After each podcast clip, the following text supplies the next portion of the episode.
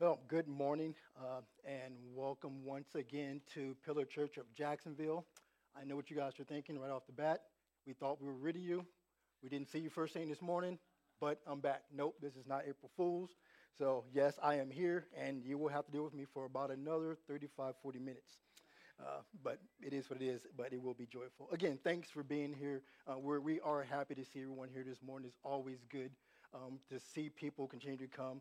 Uh, regardless of how you got here this morning, again, we're, we're glad to see you. Uh, as Mike mentioned, I am Eddie, uh, for those of you who did not see me last week or who do not know me, uh, and I will be here with you this morning for a little while longer. Uh, over the last couple of weeks, we've had some really good messages coming from the book of John. Uh, we walked through 13. Uh, we heard about Jesus' farewell discourse. We went into 14. We heard about Jesus as the truth, the way, and the life. We heard last week when uh, Pastor J.D. preached, talking about how the Holy Spirit, the helper, was going to come and help guide us and teach us in the things that we need to know to be in Christ. Um, and what we're going to see this morning in chapter 15 is Jesus is going to continue in that discourse, but something different than we haven't seen uh, so far is this morning it's going to be more of a one-way conversation.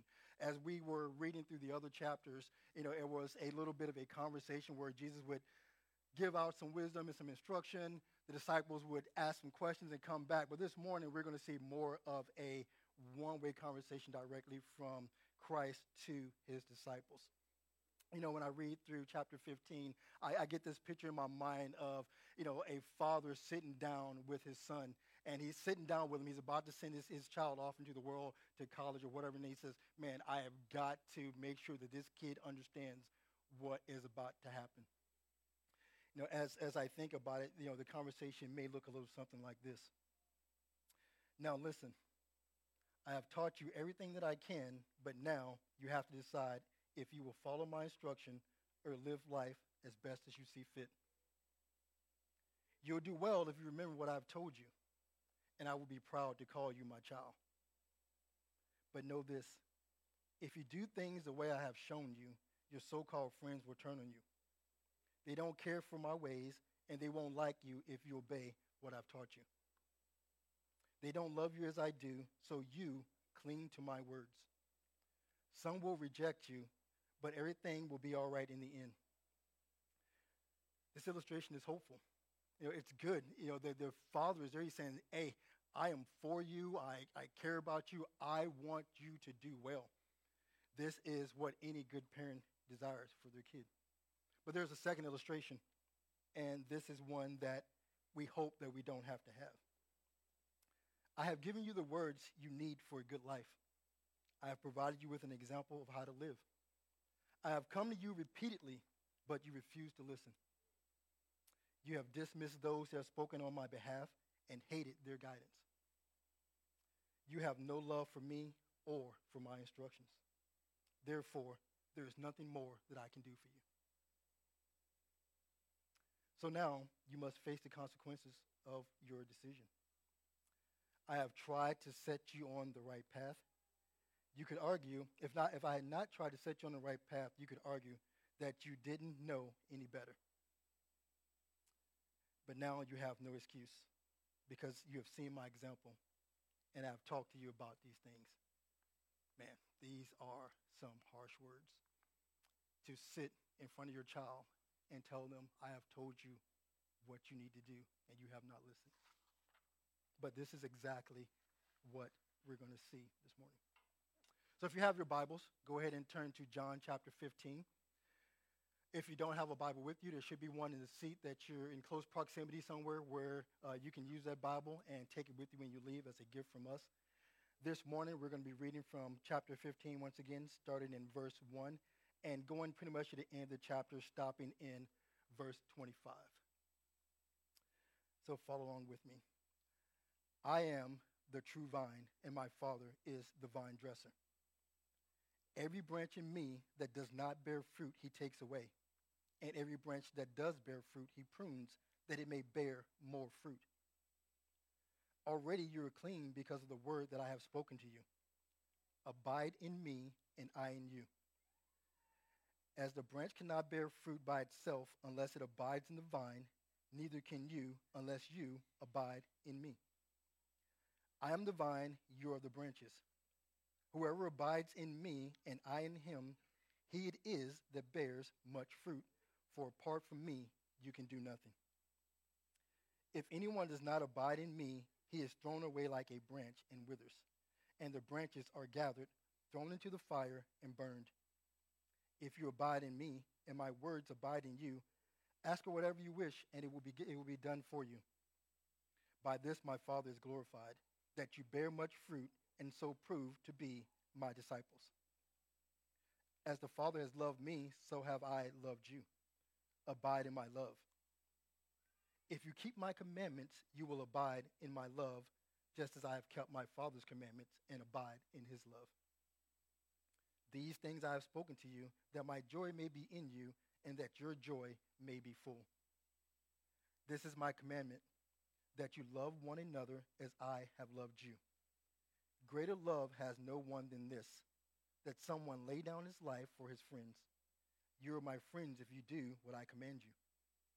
No longer do I call you servants, for the servant does not know what his master is doing. But I have called you friends, for all that I have heard from my Father I have made known to you.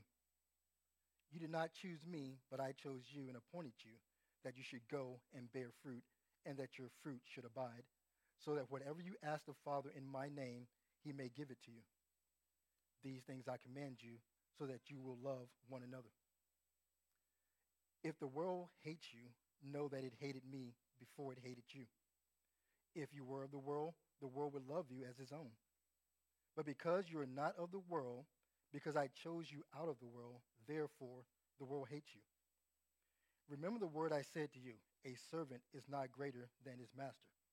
If they persecuted me, they will also persecute you. If they kept my word, they will also keep yours.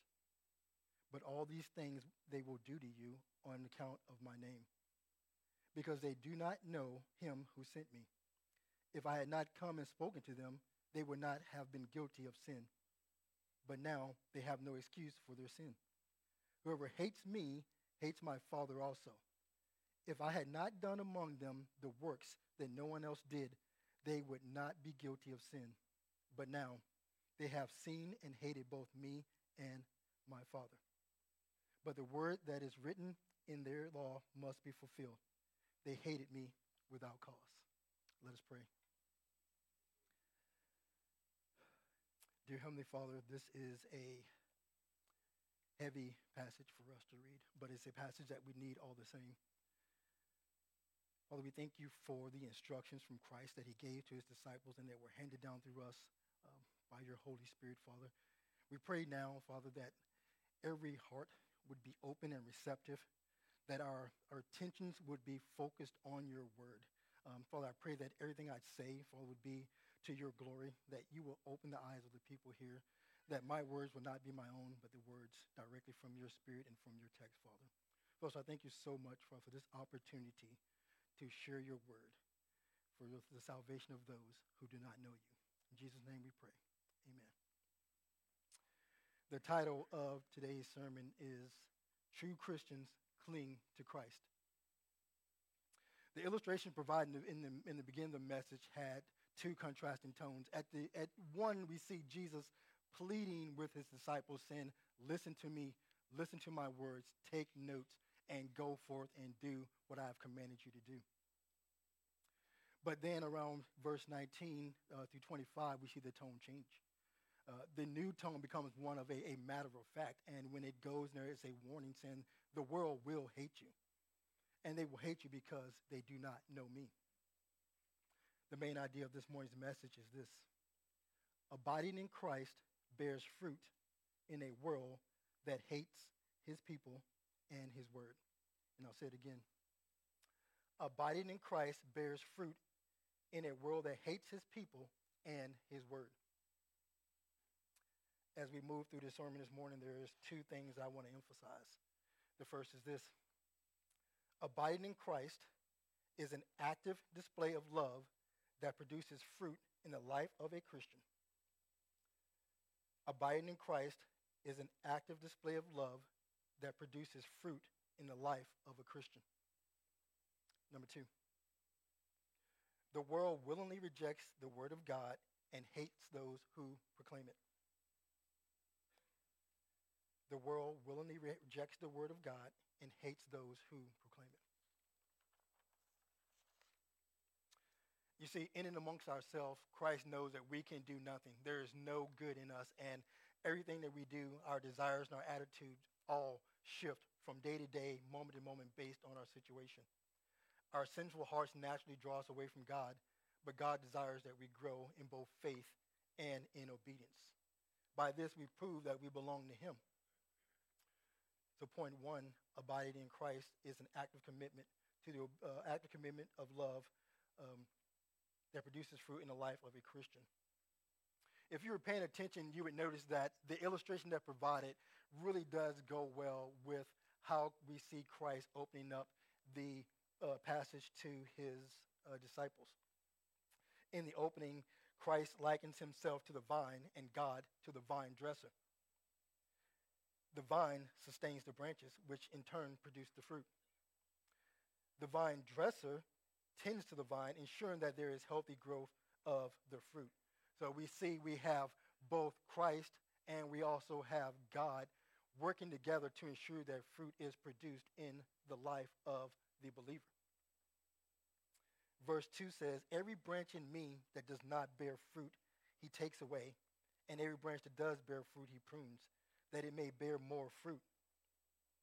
Now we know that the fruit that he's speaking of here refers to the fruit that we see in Galatians 5, uh, known as the fruit of the Spirit. But what does he mean in the context of this passage? Well, in the context of the passage, the fruit is good godly character and good godly conduct that every Christian must have in order to be called a Christian. That's what we desire. That's what we should be working toward. But we must recognize there are two different types of branches that we see in the passage. So, my first question this morning to you is what type of branch are you?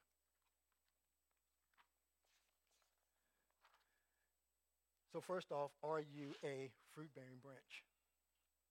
The branches that bear, uh, that bear fruit are the true Christians. True Christians seek to submit to Christ's authority. We look to obey Christ in love. We look to obey him uh, in his word. And we die daily to sin and we actively love others. That is the mark of a true Christian. That is the character that is being developed as God in Christ works on us through his word and through his spirit. And we do this through faith, faith in Jesus Christ. If we don't stand on the faith of Christ, then we are not abiding his word. That is what a maturing Christian should be doing, abiding in the vine. Or the second branch we see is the one that is being taken away. So, are you the other kind of branch?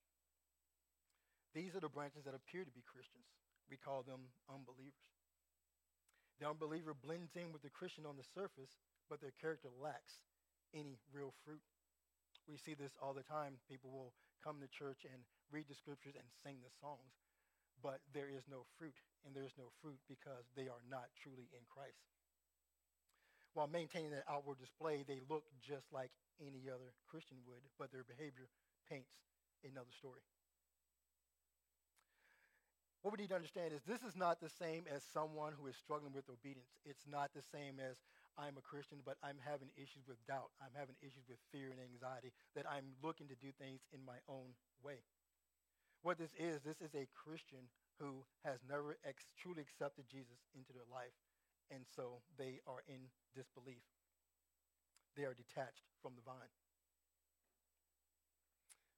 Something else that we need to look at in the passage, the word abide appears 11 times in the first 17 verses. Just in the first 17 verses, we hear the word abide, uh, abide in me, seven, uh, 11 times out of 17 verses.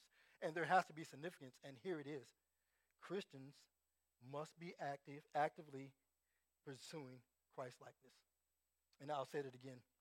Christians must be actively pursuing Christ likeness. You see, you can't, if you're not pursuing Christ's likeness, then you need to question if you're a Christian. In the vines, we see, again, two contrasts. In verses 5 through 6, Jesus says, Jesus tells his disciples that if you have, you put your faith in me, you'll produce fruit. but apart from me, you can do nothing.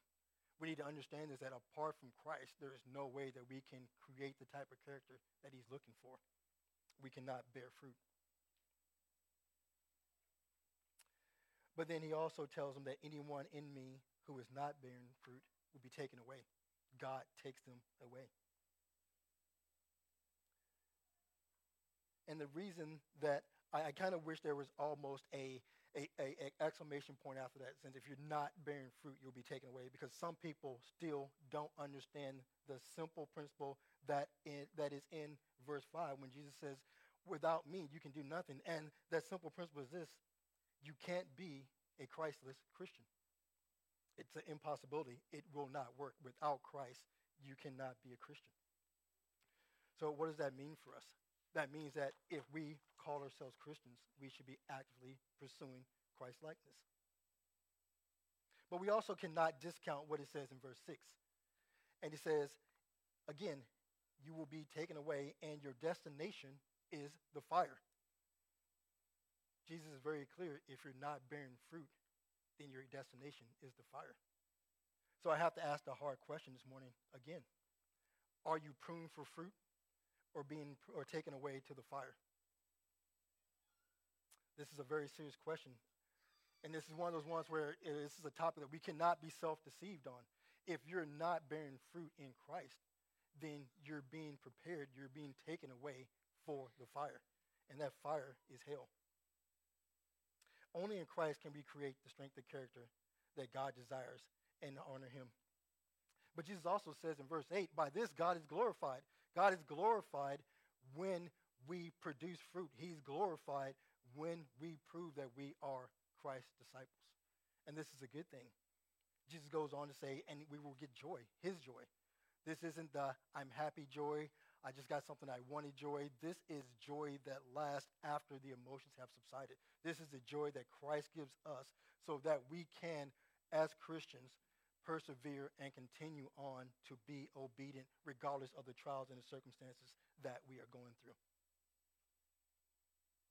This is what it means to be a true Christian, that we abide in divine, that we abide in Christ. But I understand this morning that there's a question that must be answered. And that question is, but how do I know if I'm bearing fruit? It's a good question. How do we know if we're bearing fruit? Which brings me to another question for you, which is this. How's your love life? How do we know if we're bearing fruit? The question back is, how is your love life? 1 Corinthians 13, 4 to 6 says this. Love is patient and kind. Love does not envy or boast. It is not arrogant or rude. It does not insist in its own way. It is not irritable or resentful. It does not rejoice at wrongdoing, but rejoices with the truth. Love bears all things, believes all things, hopes all things, endures all things. do we look like this? Does your life of love look like that? Again, how is your love life? Love appears 10 times in the first 19 passages, uh, verses of the passage. Jesus tells his disciples in 12, This is my commandment, that you love one another as I have loved you. And this isn't the first time we've seen this. This is repeated, carried over from chapter 13, where Jesus says, A new commandment I have you, that you will love one another. Obviously, there is, again, some significance here in why Jesus is repeating himself to his, his disciples. One, the psalm we just said, we're prone to wander. We're prone to leave the God we love. We're prone to be irritable. We're prone to be resentful of those that we come in contact with. But Jesus says, Jesus says, love one another.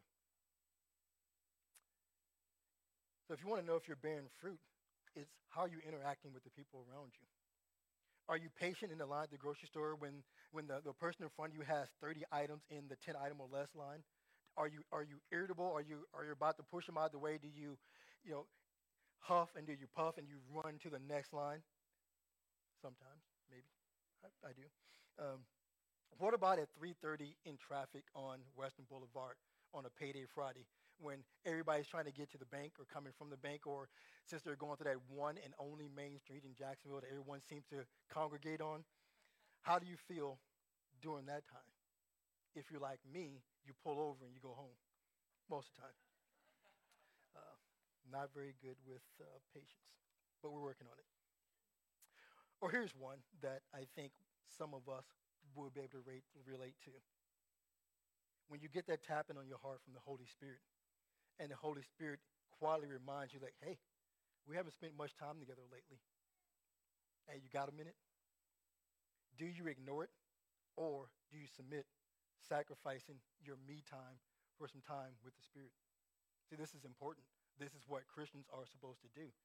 However, this is not always how the outcome is. And we know this. You see, our fruits are developed in our trials and hardships. We cannot have one without the other. You know, there's there, you know, there's a ton of you know, good uh, um, slogans like "No pain, no gain," uh, "Hard work builds character," and we know all those to be true. You know, if you're going, if there's something's really worth having, you have to work for it. But the good thing is, God comes alongside us. He works it through us. So this is why the Christian must be abiding in the vine because through Christ we can receive from God what he so desires and what we so desperately need. If it is your desire to be a true Christian, you should welcome this. God doesn't ask for our obedience begrudgingly. He doesn't want us to be angry. The test from God proves that you have the Holy Spirit and that he is developing your character. This is good. We should embrace this and we should welcome it. So knowing this, how should you respond? Well, I would, I would tell you in the words of Paul, not that I have already obtained all this or have already arrived at my goal, but I press on to take hold of that for which Christ took hold for me. What Paul is saying is if you're a Christian, you press in. You press into your trials, you press into your struggles. You embrace God as he embraces you and he changes you. Without that, we cannot say that we are true Christians. If we shrink away from our hardships and our trials, and instead of turning to God, turning to Jesus, then we cannot say that we are true Christians. But if you'll notice, I've spoken mostly about true Christians. But also, if you're here this morning and you haven't accepted Christ, there's, there's something for you as well. This is a time where there needs to be some honest self examination. Why have I not accepted Christ? And why am I still going through trials? Well, we just said there will be trials regardless. But how sad is it that in your midst of your trials, you have nothing to lean on? The bottom line is detached from Christ, we're, we subject ourselves to the desires of the flesh, and we cannot be and we cannot be drawn and swayed by his word, but into the world. Now, and I'll say it again. I think I think it bears a little repeating. Apart from Christ, we cannot be drawn to His Word, but instead we're drawn to the world. The world. When we're drawn to the world, we know that that cre- creates corruption in us. We know that the world is not where we're going to be. Nothing in the world can produce the fruit and the character that God desires. So the fact is this Christians will love Christ and submit to his authority.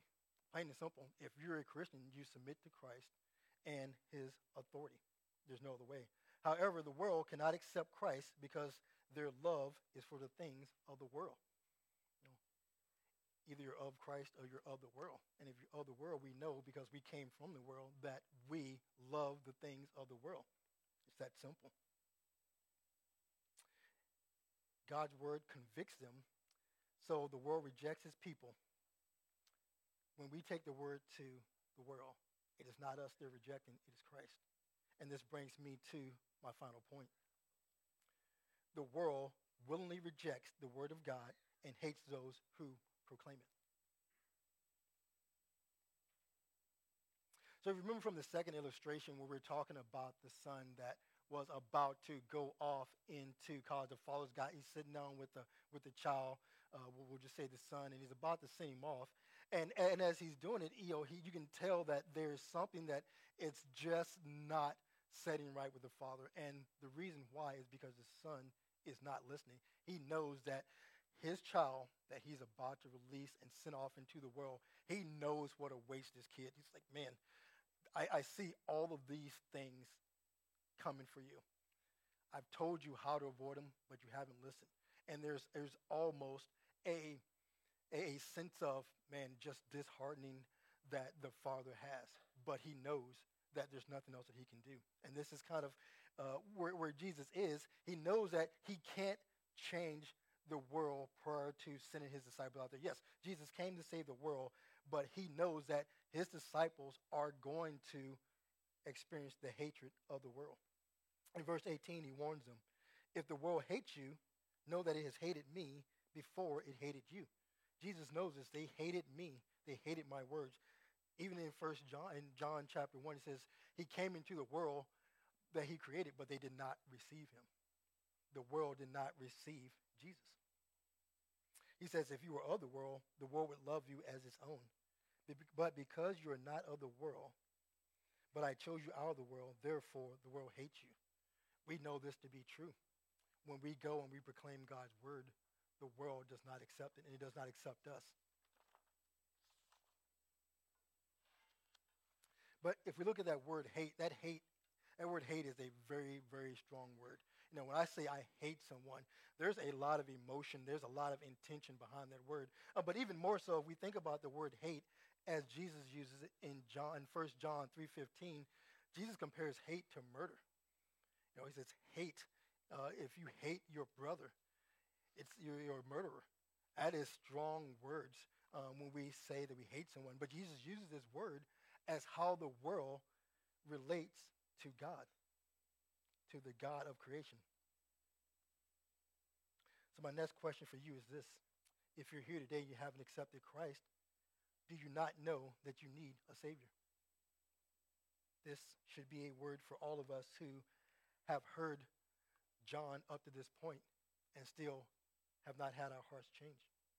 We need to know we need a Savior. But the question that, that gets as I transition from the first part of the passage to the second part, and we hear Jesus say, The world hates me. The, the first thing I have to ask myself is, How could anyone hate Jesus? I mean, if you've been following along, you know, since about the middle of John, how can you possibly hate Jesus? I mean, think about it. Jesus, he was a good guy, right? He did a lot of good things. I mean, Jesus, he healed the sick, he fed the hungry, he raised the dead, restored sight, walked on water. I mean, and in chapter 13, Jesus washed his disciples' nasty feet. How, how can you hate Jesus? I mean, show, guys, show of hand. How many of you guys can get your wife to wash your feet? Exactly. Exactly.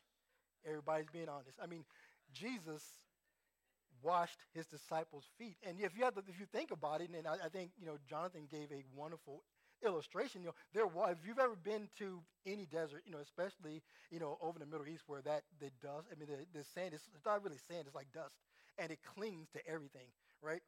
They had open toe shoes.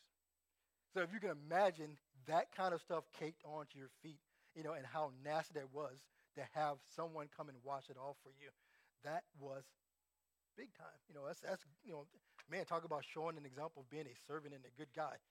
Jesus killed it. He nailed it, knocked it out of the park. But also, I, I want to make a, a correlation to that into what Jesus does for us. Our sin makes us nasty and filthy. It clings to us. But Jesus washes it away. We, we heard in the song this morning, it says, nothing but the blood of Jesus. That is exactly what I'm talking about here. Jesus washes our nasty, filthy souls of that nasty, stinky, awful sin that we accumulate as we walk through this life. We need to understand that.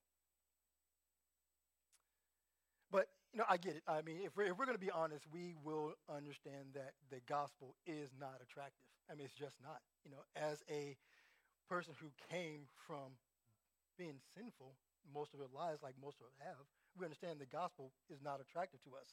You know, saying repent of your sin and turn to God is not attractive. It is not going to draw in people who are worldly. It is not as appealing as says, just do it, have it your way, or do you. That is not appealing to us. And the problem is not because we're telling people that they're wicked, not because we're telling people that they need forgiveness for their sins. The problem is this We want what we want, how we want it, and when we want it. That's the problem. It's not the gospel, it's us. It's our hearts. And Jesus gets to this in verse 21. He says, The world hates him because they do not know God. The world hates Jesus because they do not know God. And they don't know God because they don't know his word. And they can't have God, they can't have Jesus because they don't truly know God. And we need to understand that know that he's talking about. That's not a, yeah, you know, I know God, the, the, the quotation mark, you know, the air quotes, I know God. Yeah, I've heard about him. I've seen his name. I can spell it for you. I can tell you where you could probably find him at if you go to church. But it's not the same as having a relationship with God. And this is what Jesus is talking about. You know, so again, you know, the, the question is if you're here this morning and you're an unbeliever and you've never built a relationship with God, do you know God or do you have a relationship with God? That is what is important. But also this for although they knew God, they did not honor him as God or give thanks to him, but they became futile in their thinking and their foolish hearts were darkened. Romans 1 19 through 21. Paul says their hearts were darkened. Their foolish hearts were darkened because they turned away from God and they turned away from Christ that could save them. But as I said earlier, this is foolish thinking. Right? You cannot be a Christless Christian. Jesus further explains to disciples that it's their guilt. It's our guilt. This, the guilt of our sins are what keep us from accepting God's word. Our sin, as I said in the beginning, turns us away from the gospel. It turns us away from God because it convicts us. But now that Jesus has come, there is no excuse for, their, for sin. He makes it clear in verses 22 to 24 this if I had not come and spoken to them, they would not have been guilty of sin, but now they have now they have no excuse for their sin. Whoever hates me hates my Father also. If I had not done among them the works that no one else did, they would not be guilty of sin, but now they have seen and hated me and my Father. So first, let's address what Jesus is not saying. I think this is important. Jesus is not saying that if he had not come, there would be no sin. I think we would be foolish to think that, well, without Jesus, there would be no sin. There would be sin. Genesis chapter 3 clearly outlines that there was sin, and there's, that is the reason why Jesus came. So what is Jesus saying? Jesus is saying this. They are guilty of their sin because they reject me. They're guilty because they reject me as their only means of salvation. That is the sin that they are guilty of. Just a couple weeks ago, Mike DeLarga gave a, a sermon on Jesus as the truth, the way, and the life from John 14. That is what Jesus is saying. I came into the world that you may be saved, but you rejected me. That is your sin. You rejected me. So again, having heard all this, having listened to all this, and still sitting there, hopefully pondering this in your mind, how do I respond? I asked Mike this morning as he read through Isaiah 50 to emphasize verses uh, 10 and 11. And I did that for a reason. And the reason is this for those who fear and obey God, they have eternal life. If you fear and obey God, if you've put your trust in Jesus Christ for salvation, you have eternal life. But for those who do not, who have chosen to go their own way, they go to eternal torment. That is what it says at the end of Isaiah 50. If I have not put my trust in God, if I have rejected Jesus Christ, his son, then I am headed to eternal torment. I'm headed to hell. That is the clarity of the message. So if you are here this morning and you are an unbeliever, this is specifically for you. It is time that you realize that as an unbeliever who has not put their trust in Jesus Christ, your sin separates you from God, not just now, but for eternity. And the only way that you can escape the wrath that has been restored, has been stored up for you at the day of judgment is to accept his grace and his mercy, mercy, accept Jesus Christ as your Lord and Savior. If you're a Christian, it's simple abide. Abide. Remain steadfast in Christ as you live in a world that willingly rejects his word and hates those who proclaim it. That's what we do as Christians. This has been a lot for this morning. I know. Uh, it was a lot as I was going through it. Uh, but I want to close this morning with this. The world cannot accept the word of God because it is governed by the flesh. But obedience to the flesh is always disobedience to God because, again, as I've said before, our flesh always takes us away, pulls us from the things of God. Even our attention, our time, our treasures. Everything about the flesh is sinful and in rejection and in rebellion to a holy God. But God wants us to be transformed. God seeks to have us transformed as Christians. He works with us to have us transformed as Christians. And, and this, this is the beauty of sanctification, right? Sanctification calls us into a partnership with God. So as we seek to obey Christ and to love him through obedience, God gives us his grace. The Holy Spirit comes along beside us and walks us through the process of sanctification. It's a great thing. This is what we need to be doing to become more like Christ. God is actively working to complete his good work. We know this. Philippians 1 6 says, And I'm sure of this, that he who began a good work in you will bring it to completion at the day of Jesus Christ. Know this if you're a Christian and God has started his good work in you, he is faithful to complete it. Faithful to complete it.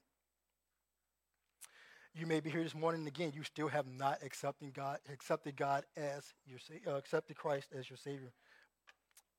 My, my only appeal to you is this receive his mercy and his grace. You know, when, when you came in this morning, uh, you know, Mike talked about filling out the, co- the uh, connection card. You know, I, I encourage you, take that card, fill it out, dropping it back. And, you know, we're not going to see it. You know, the elders will see it. But take that card, fill it out, and, you know, drop right on there, hey, I want to talk about accepting Christ. You know, make it known, like, this is what I need to do. Drop it back in that box. Let someone talk to you about what this means for you. I mean, the, the, the, the idea is that God will bring you to a right, relationship with himself through his son before it's too late. You know, and if there's any one thing that I could encourage you with is this, if you're an unbeliever. With men, it is impossible. With God, all things are possible. But for the Christian, we also struggle. We also have trials and hardships. So I would encourage you, in the words of Paul, gird up your loins and get ready for work. That's it. If you're a Christian, gird up your loins and get ready for work. These are the words of Paul. But I don't want to relieve you without ways that you can do that. So, number one, start with increasing your Bible reading and your study time. We cannot know God's word if we don't read God's word. We cannot obey God's word if we don't know God's word. Increase your study time and your Bible time. Look for ways to serve. As we serve God, it draws us to God and away from the world. Seek to serve God. And finally, seek discipling and discipleship opportunities. You know, look for those other mature Christians that can help you grow, help you grow in your faith. And in turn, look for young Christians that you can help grow in their faith. And as we do that, the entire body is strengthened so that we all will carry and develop the strength of character that God desires for us to have. Amen. Amen.